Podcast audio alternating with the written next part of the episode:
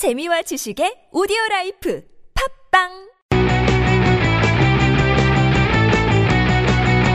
네, 안녕하십니까. 오늘은 마케팅의 아주 중요한 개념이죠. 관여도에 대해서 간략하게 설명을 드리겠습니다. 소비자의 행동이라는 것은 이 관여도에 따라 달라집니다. involvement라고 하는데요. 어떤 대상을 중요시 여기는 정도, 이렇게 이해하시면 되겠습니다.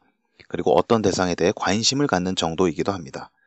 특정 대상과 소비자 자신과의 관련성을 지각하는 정도이다. 이렇게 파악을 해주시면 좋겠고요. 소비자의 관여도는 당연히 제품마다 다릅니다.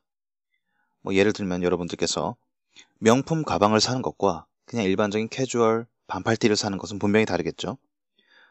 또한 특정 제품에 대한 관여도는 또 개인마다 다릅니다. 승용차 구입 과정을 예로 들면 급한 성격과 꼼꼼한 성격에 따라 이 관여도가 다르게 되고요. 또한 상황에 따라 다르죠.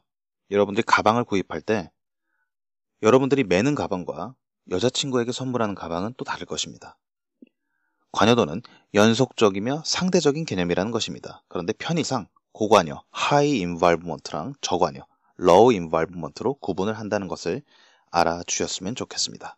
오늘은 마케팅에서 아주 중요한 개념인 관여도에 대해서 알아보았습니다. 고맙습니다.